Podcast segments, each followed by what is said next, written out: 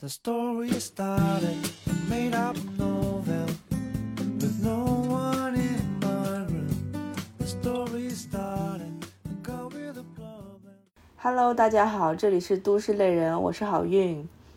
今天又邀请到我们的老朋友阿珂来跟我聊天。大家好，我是阿珂。这一期节目呢，想要聊的是在面对日常很多实际我们并不情愿的场景中，为什么女生不能大胆的说不？那对这个话题呢，我相信很多朋友能联想到这两周网上大家讨论的性骚扰的事件。其实除了这个以外呢，女性开不了口的时刻，在许多生活场景和关系中都是普遍存在的。最近网上这个事件呢，我还是想分享一下个人的一些观点啊。从我个人的经历来说，撇开现在大家频繁讨论的就是这种所谓的熟人关系维护，还有这个隐形男权的影响力来说，当面对性骚扰的时候，其实我们女生啊，在当下真的是完全懵逼的。对，因为我们前几天有看到台湾 Me Too 事件，然后黄子佼和陈建州的这个行为，所以今天想要跟大家来聊一聊，就是在这种不平等的、不对等的权力结构下，我们到底是说不，还是说委婉的说不，还是怎么样去说不？因为我也经历过性骚扰，但我这里想讲的是，回到被性骚扰的当下那个时刻啊，我个人的感受是，你第一反应真的是不可置信，而且会产生一种莫名的抽离感。别说什么反击，或者是像电视剧中以及很多网上的人说什么，你要立刻呃站起来扇他一巴掌，或者把他推开。其实我觉得女生在经历了被骚扰之后，你会产生一个应激反应。我回忆，我当下是僵直在那里，完全不动的，就我不知道要该做什么反应，甚至也没有害怕，也没有抗拒，但我当时就是一个完全仿佛不是自己被骚扰的一个状况。然后当经历完这个感受之后呢，那接下来你可能会产生害怕。那如果你是在公交车或者是在地铁这种公众场景下被骚扰的话，非常诡异的点就是。本来应该是进行骚性骚扰的那个人感到羞愧嘛，但是不是哦，是我被骚扰的我反而会产生一种羞辱感，而且我当下会非常害怕路人发现了我被性骚扰，然后我会特别担心身边的人有没有看到，这一连串非常不正常的心理演变啊，我觉得不是女生或者我更偏激一点来说，没有经历过。类似事情的女生都没有办法体会，其他所有人发表观点都是站着说话不腰疼。是的，而且哪怕就是说，就算是女生自己，他没有被性骚扰这个经历的话，其实他自己也没有办法去跟被骚扰过的女生产生共情的。呃，大声喊出来说是别人的错误这件事情，其实，嗯，你需要去做一些刻意的练习。就是你要经历过之后，你才知道应该有什么反应，你应该去怎么做，你应该怎么取证，你应该要就是把这种羞愧感放在一边。嗯、这个事情是他的错，就你不要去反思自己，不要去觉得就是说你被骚扰了，然后你会觉得这件事情是羞耻的。上一期我们不是有谈到这个性羞耻的这个话题嘛？然后可能还是因为嗯，这个社会给到这个我们女性有太多的。枷锁就关于性这件事情，女性如果提出来，你就会被荡妇羞辱，别人就会说：“哎，你遇到这件事情为什么不报警啊？你遇到这件事情为什么你不大喊出来啊？你遇到这件事情你为什么？就是他总在责问你，你知道吗？”对我们这样聊下来，看上去似乎是我们女生自己捂住了自己的嘴，没有选择在当下去说不。其实这个是源于一个非常复杂的心理历程和社会环境综合导致的。所以我们就想说，今天要系统的来探究一下，在各种场景下，为什么女生开不了口说不？真的是我们女生自己捂住了自己的嘴吗？首先呢，我们来聊一聊在亲密关系中需要说不的时刻。像在交往初期，这个是我渐渐意识到的一个问题。当你的暧昧对象邀请你去他家的时候，似乎所有男性能接收到的信号就是我答应去你家了。那就是我同意要跟你发生点什么。其实这里我想说一个，就是韩寒之前在采访中有提到，他有说一句话，他说如果一个女孩子答应跟你看电影，就表示她可以跟你上床。我插一句啊，他还发表过如此大胆的妄言。这个就像刚才你说的那样，一个男生如果邀请我去他家，然后我同意了，那代表我也默认吗？不是说我答应去你家，你就可以跟我发生什么？那这样我又要跳出一个框架了，难怪社会这样指责。虽然我也很气愤，如果他都不是你的暧昧对象，只是一个普通男同事，然后你又独居女性，你为什么把他邀请到你家呢？那如果发生意外，那确实社会就会指责你。你有什么场合一定要让一个成年男性？单独来你一个独居女性的家呢？我可能就只是想多周末你过来我家，我做做嗯做做饭给我吃，或者怎样。哎，你都邀请你，而且他不是说普通同事，他是你的暧昧，甚至还是交往前期。你邀请他来你家，你还不跟他发生点啥？你让男的怎么地？守身如玉？为什么要给女性框死呢？你为什么要限制女性呢？你为什么不去限制男性，让他不要去伤害女性呢？因为他就是正常男性，他就是需求旺盛，他就是下半身的动物，他就是这样一个生物体啊。我们这个节目，我们来 debate 吧，就好像你明知道这个炸弹会爆炸，你明知道它是一个炸弹，你为什么还要把它带回家呢？你明知道它是一个有毒的东西，你还把它插在你的厨房边，它就是这样一个生物啊。是这样子的啊，我们现在把把男女性抛开来，我们就说亲密关系这件事情，在亲密关系当中，不只是有男女的，对不对？那比方说我。如果说此刻我有一个暧昧的对象，然后我邀请他去我家里，然后他同意了，但是这个前提是你需要得到对对方的同意，对不对？但是你要知道，男女性的生理架构本来就不一样，这个是我们必须承认的事事实。生理架构不能作为不尊重人的前提条件。不要给男性找理由，就是现在，就哪怕他现在一定要跟女生发生某一件事情了，在女生不同意的情况下，他也是不能做的。那你对我表做出了表示？我没有对你做出表示啊，我只是邀请你来我家。那你邀请我对，我只是邀请你来我家而已，并没有告诉你。这就是表示，并并这对我就是表示啊！我的天，我就是一个猛男。我真受不了。好了，这个话题过。再补一句啊，这如果还不算表示，那对你来说，难道真的要说女的对男的开口说今天我想跟你睡吗？没错，这没错。大家成年人没必要这样吧没错，就是那好，那我打断一下，当今世上没有几对情侣第一次翻滚的时候，是那个女生主动跟那个男人说：“好，我准备好了，你可以来睡我了。”不会有人在日常中进行这样的对话，你有进行过吗？你说的这种是女生本来就在同意的情况下发生的事情，我说的这种是你不能排除女生不愿意的情况。所以你不愿意，你就别让我，你就别主动制造这样的一个场景让我误会啊！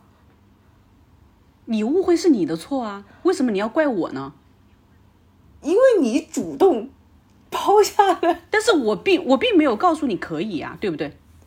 对我来说，你发出邀请就是可以的意思啊。那是你自己臆想多了呀。我没有告诉你，你我可以，你可以跟我睡，或者是我们可以发生任何关系。我仅仅只是做了这一步而已。你不要往下想，不要延展，然后不要推理，不要发散思维，就是仅仅只是邀请你来家里而已。之前有句口号就是 “no means no” 嘛，对不对？不就是不嘛，就是我告诉你，不就是不，你不要就是就是很多男生就是会觉得女生会半推半就啊，或者是说，嗯，你说不就是欲擒故纵啊？那你觉得这件事情跟你刚才的这个思维有差吗？没有差。那这样吧，都是你们在臆想。我再说一个有点脱离现实的语境，那就是如果你真的要这样，你也真的很想邀请他来你家做客，那你在发出邀请。他同意之后，你就说，虽然我邀请你来我家，但今天晚上我并没有要跟你发生除了吃饭喝茶以外的事情哦。你如果同意，我再邀请你来，或者是并不是，那我懂你的意思所以你自己也有这个想法，你是想说你邀请他来我家，然后呢，我看我们两个相处当下的气氛，如果也 OK，那我也愿意了，那我们两个就趁此来一下，那不就是你本身就是确实有这方面的一个暗示吗？我想表达的是，我有权利说不。当我在说不的时候，你就不能进行下一步。哎，不是啊，我我又不是机器人，我衣服都脱了，你给我看这个。而不是我说了不之后，你依然的要进行下一步，然后我要被社会去谴责，然后告诉我说你就不要邀请他来。就是当我说了不之后，你就不要再进行下一步了。好的，这个我非常同意你，我完全同意你。就是假如真的发生了这样不好的事情，社会没有任何一个人能够去指责这个女生。但是呢，我想说的是，也提醒大家，就是如果你不想发生这种事情，我们的生存之道就是避免制造这样的场景。你在禁锢女性，你总在跟女性提要求。就比如，你如果不想发生某某事情，你就不要去做这种，你就不要邀请男生去你家，你就不要同意男生去他家。好的，那么从这一点来讲，我现在有一方面是同意你的，我承认这是我的固步自封。但是呢，我刚刚说的这些话，以及我之所以产生这样的观念呢，是因为结合种种过往的社交经验，或者说生存本能产生的，以及在此时此刻，我觉得对所有女性来说，我的这个建议和说法其实是最受用的。对，没错，我我我同意你刚才说的这个，我们这么做是可以更好的保护自己，没有错。但是大家不能一直在要求女性不要去做什么，而不要求男性不要去做什么。你应该这个社会应该教育男性不能去违背女性去做他不愿意做的事情，应该教育他不要去伤害女性，应该教育他。要善良，应该教育他不要做违法犯罪的事情。我不太明白，就是违法犯罪这件事情还需要社会去去教育，就是他连基本的法律都不懂吗？所以不要一直在要求女性，就是往往社会上出现这种负面的这种女性被伤害的这种新闻，然后主流媒体永远都是在。我很我想起来一件很一件很有趣的事情，就是有一个女生在路上被男生抓到了草丛里面，然后被袭击了，然后要。嗯，对他实施性侵，但是主流媒媒体发出来的声音是什么？他告诉你要怎么格斗，他告诉你被人掐住脖子之后应该怎么挣脱，他告诉你你应该去学习，呃，你应该锻炼身体，让自己更强壮。他甚至呃武警的官媒发出声音告诉你，就是拆解他的动作，你应该怎么做能打败他？可笑吗？我完全同意你，就是假如真的发生了这样不好的事情，社会没有任何一个人能够去指责这个女生。但是呢，我想说的是，也提醒大家，就是如果你不想发生这种事情，我们的生存之道就是避免制造这样的场景。觉得如果我们顺着这个话题聊，肯定是暂时无法终结的。我们稍微拉回了一下，就是亲密关系中。除了刚刚我们讨论这个去不去你家的问题之外呢，其实还有非常多的场景，比如说在发生性关系的时候，要不要采取安全措施？其实呢，在发生关系的时候呢，我相信很多女生呢，她可能之前已经想好说，我们是一定要采取保护措施的，不管是对自我的保护，还是对双方一个负责任的态度。但是就我知道呢，可能。在双方进行的时候呢，当下你为了保持那个氛围，为了不破坏彼此的这个性质，所以你原本的那个打算呢，可能也就自然而然的消解了，所以就会进行一些没有安全措施的性行为。对，好运你说的这种情况它是存在的，包括我的朋友身边也会发生这种情况。就是他并不不会觉得有什么，他事后也不会觉得说，嗯，这件事情是违背了他的意愿的，因为因为这件事情是他自己同意的，对不？所以在这种情况下，我们可以我们可以把它抛开，我们先不聊这种情况。我想说的这种情况就是非常不愿意的情况下，你的男朋友就是还要强烈的要求，一直试图在说服你不戴套这件事情，然后他甚至会用“你不爱我”这些话术来去 PUA 你。然后我想请在，呃，我想请在这种情况下，嗯的女性保持头脑的清醒，你不用顾及他的颜面，也不用顾及他说的，哎呀，不戴会舒服一点，或者是怎样，因为身体是你自己的。呃，他就是想说，在这种情况下，哎呀，你不戴套一次也无所谓啊，大不了我以后吃药嘛，或者怎样，这是在损害损害你自己的利益，来去满足他的需求。所以说，在这种情况下，你就大胆的说不好了。如果是说他不同意或者怎样，或者他说你这样子就是不爱我，如果一个男性能说出这种话，就代表他没有把你的需求放在第一位，他不尊重你，他只在考虑自己是否舒服。哎，对呀，我觉得你这个说法还蛮正确的，就是因为很多女生可能在当下也是为了让呃男朋友更开心一点，或者甚至是有一点略微的讨他欢心那种，然后就会把自己的需求就是放在第二位。对我觉得女生就比较容易陷入到这种牺牲主义，或者是说反思的这种困局当中，她会觉得，嗯，我们一直在被教育就是。我们要做出牺牲来去满足他人的需求，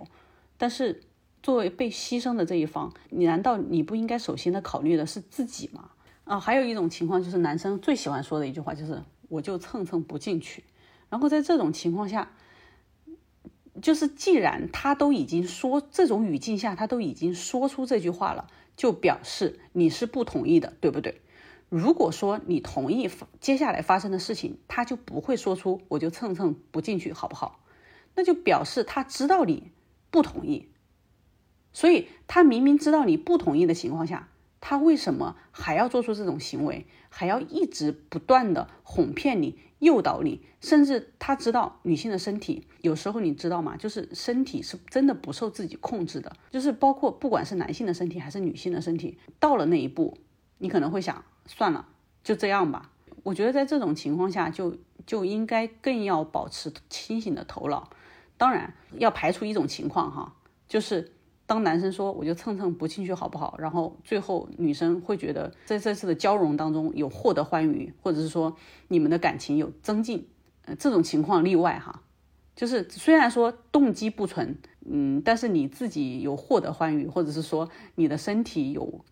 有给了你好的反馈。我觉得这种情况下，你你也不是不行，对，就是我们现在想要强调的场景，就是你很不愿意，哪怕他说蹭蹭不进去，他最后进去了，然后你还是很不愿意，在这个过程当中，你还是很不开心，但是你就心里想说，你不想惹他不开心，然后你就忍着，然后直到这件事情的结束。我只是想告诉各位姐妹，男生什么都知道，他心里跟明镜似的。就是他知道你不愿意，但是他一直在哄骗你，因为有你们有这段关系的存在，他会觉得发生关系是一件正常的事情，别人不会去谴责他，别人不会去，别人不会去说这件事情他是错的，因为你们有合理的、正当的发生性行为的关系，所以如果你不愿意，你就直接跟他说不。他在哄骗你的时候，他就没有，他也没有把你的需求放在第一位，就跟刚才带不带套的这个，嗯。嗯，观点是一样的。你刚刚那一番提醒，真的有一点震耳欲聋的意味。我觉得对我们大家来说是一个很好的温馨提示吧。好的，那我们前面一段呢，已经大致讨论了一下，在亲密关系中的各种情景之下，是什么原因导致女生无法开口说不。那接下来呢，我们想。呃，进一步讨论一下，在职场上，或者说，呃，在所谓的这种权力结构中，因为不仅仅限于可能上级和下级这样的关系嘛，有一些可能是在业内一些资深的前辈啊，或者某一些公众场合，比如说像之前前段时间，呃，史航这样的一些在圈内有一些地位的人。面对他可能刚刚入行的一些女生的时候，导致的这样的一些情境，当发生女生不愿意的行为时，女生为什么无法说不？对你刚刚说的老前辈，其实也适用于新同事和老同事之间的这个关系。那最近呢，就是关于台湾的这个 Me Too 事件，其实频繁的上热搜，相信大家也看到不少了。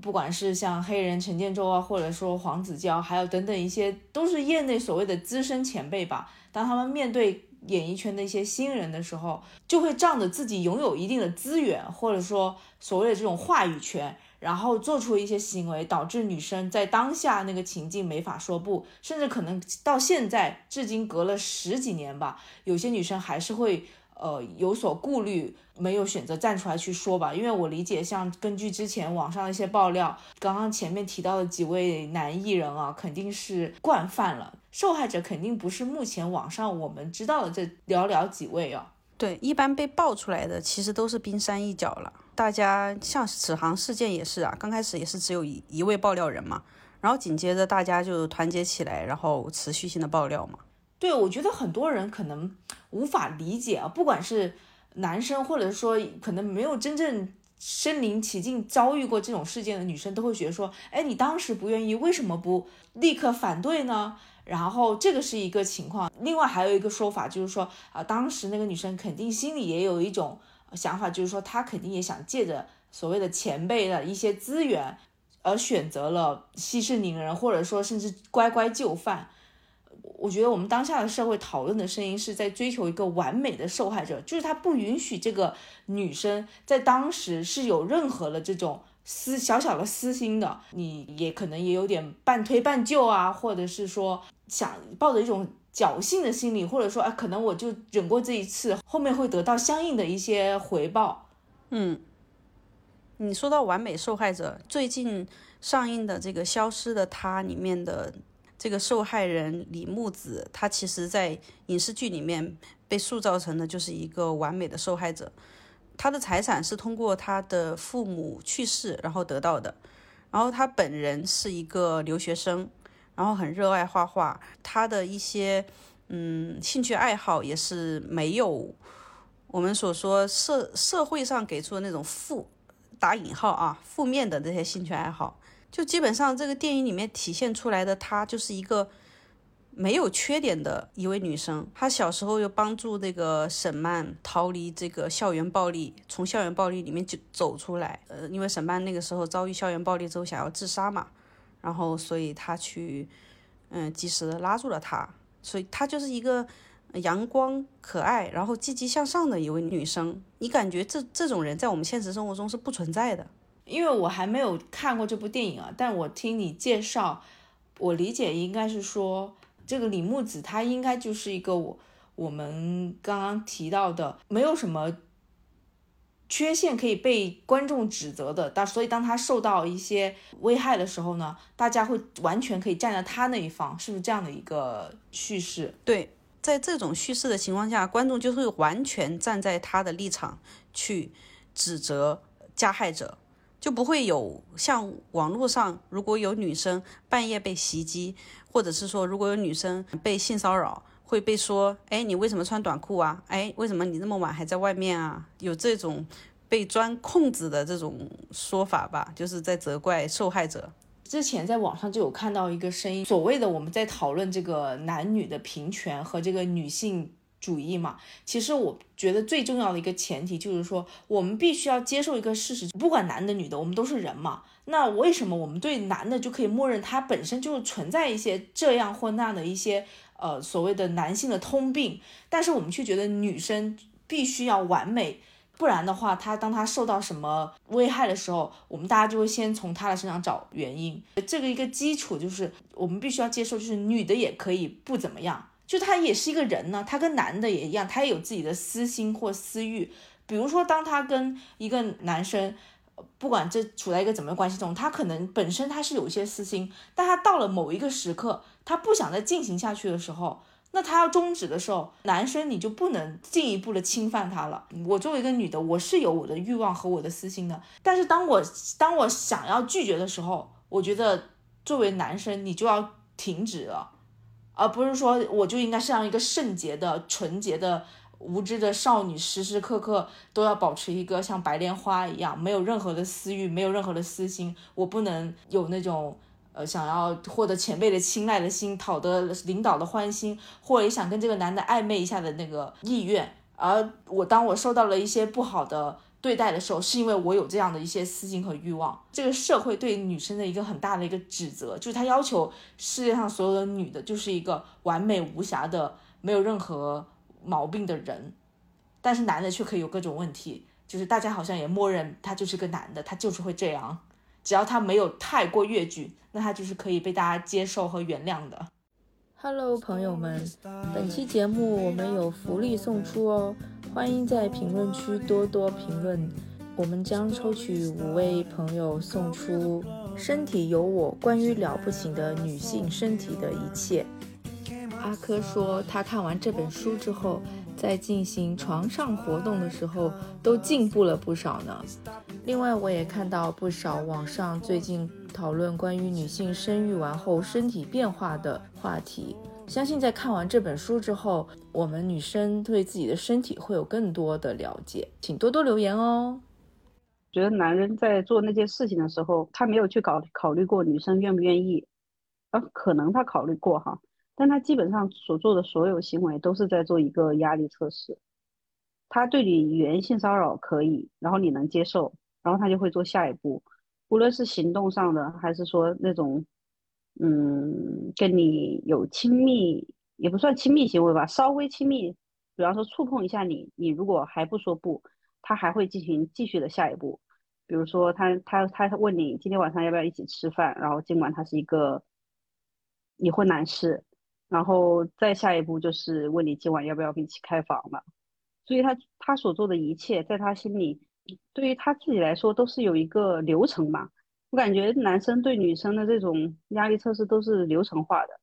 就是先去从语言上去试探你，然后再去从行动上试探你。其实除了性骚扰之外，在很多权力结构下，女生常常要面临很多她并不愿意接受的行为，然后困于当下那个情境呢，她是没办法说不的。退一步来讲啊，不是说到性骚扰这种这么严重的一个状况。举个例子来说好了，我之前在一家公司的时候呢，我的领导是男的，然后呢他是抽烟的。当时呢，因为我是作为一个策划嘛，我们组呢是有几个女生都是策划，就是就等于是一个男领导带着几个小女生，你们可以想象那个画面嘛。然后因为我们就是常常需要脑爆一些方案，所以这个男领导呢就会带着我们到会议室。关在这个小小的会议室里面呢，可能常常好几个小时，我们一群人就疯狂的脑爆。然后这个男领导，因为他是资深的老烟民，你知道当时脑爆的时候，我理解常常可能是需要抽烟的，所以那长达工作的一两年，我记得就是我每一天都大量摄入二手烟，就而且在那个小小密闭的会议室空间里，其实我非常不能接受烟味的啊，尤其是。呃，在一个密闭的空间，而且你要同时也要跟着脑爆，然后你还在吸让人痛苦的二手烟，而我相信很多我们组的别的女生，她肯定也是不乐意的，但是没有办法，因为他是我的领导，所以我没办法开口。那在这样的一个情境下呢，可能就不仅仅是因为说哦他是男的，所以我不能说不，而是因为有这样的一个权力结构嘛。为什么我要讲这个例子？是因为其实我们讨论什么男女平权之前。应该教会的是一个人，当你处在权力强势的一方的时候，你是如何去对待你的弱势的一方，不管你是男是女，因为这是一个文人的基本。其实我们在关系中，我们所有人，我们双方或三方，任何人都非常清楚，在当下那个场景，谁是权力优势的那一方，谁是弱势的。那你如何去对待那个比你弱势的人，其实就体现了你是否尊重对方。所以我觉得，在刚刚我举的那个例子中，我的那位男男领导可能就有一点没有在 care 我们。那我理解，可能这种情境大部分其实是男性为多的。我这个真的不是偏见，这是我个人的经验所得。因为女生她虽然很想，但他可能也会礼貌性的问一下。那他如果抛出了疑问，那我们就有可以协调的空间。当然，我不会直接说不，我可能说，哎，我们不如把门打开，或者说我们到一个更开阔的茶水间去讨论，而不是永远每天就固定脑爆开始，然后就进入那个闭塞的会议室，然后男领导就开始点起他的那个烟。其实男生不是说不会尊重女性，或者说不会尊重下属，而是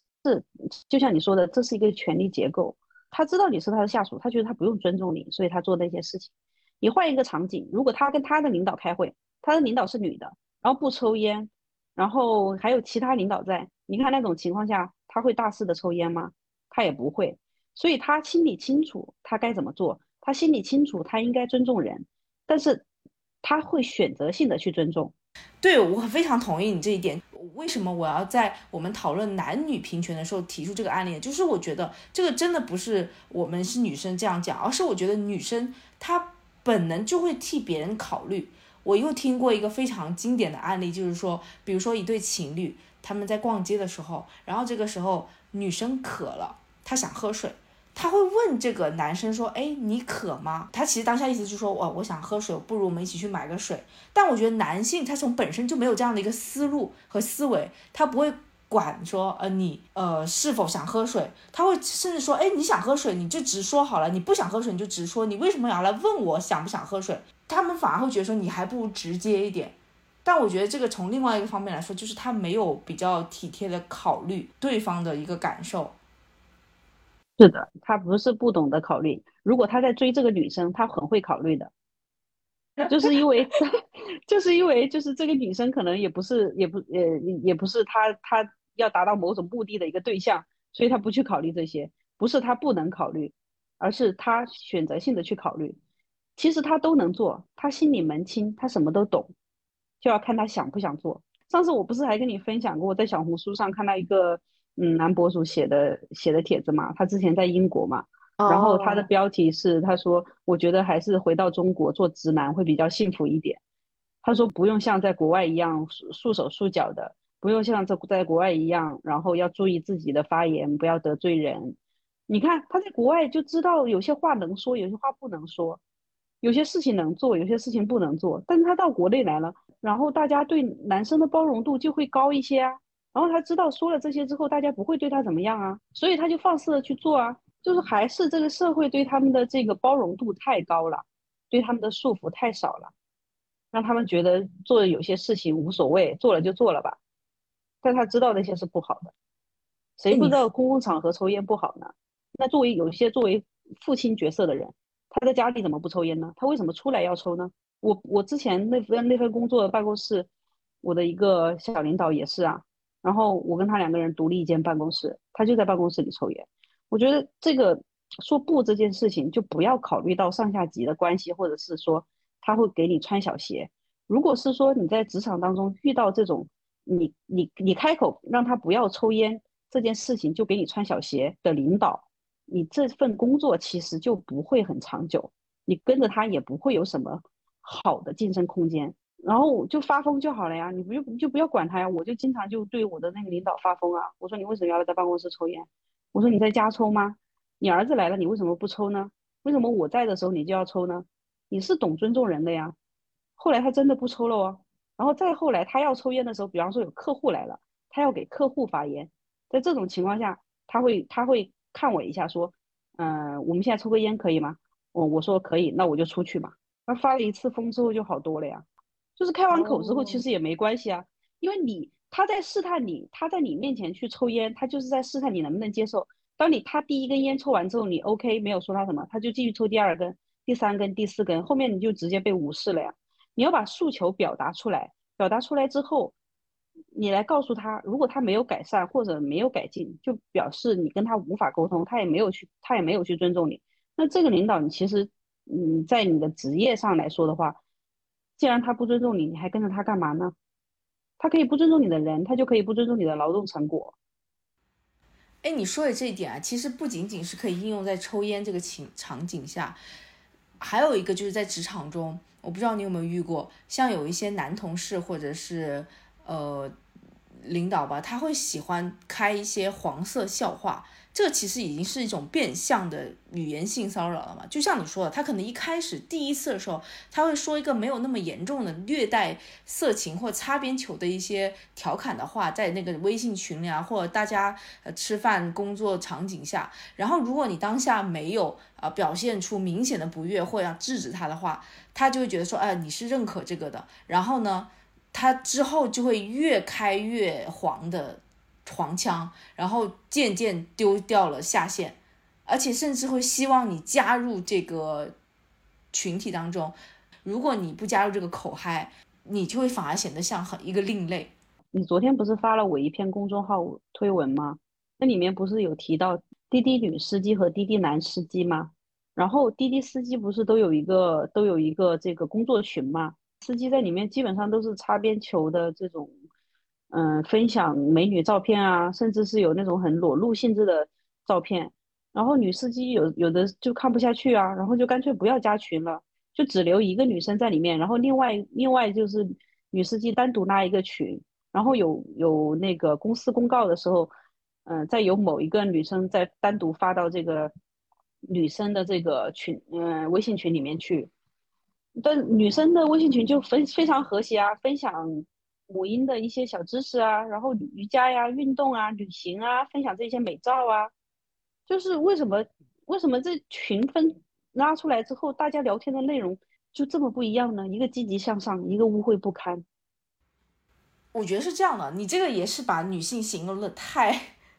纯真了。其实有时候我们一些小姐妹群也会讲一些，比如说啊哥哥啊什么，或者就是也会有一些这种黄色笑话。但我觉得重要的是说，在一个公众的场合，或者说我们就男女大家一个同事的一个群里面，你不能公然的就是搞一些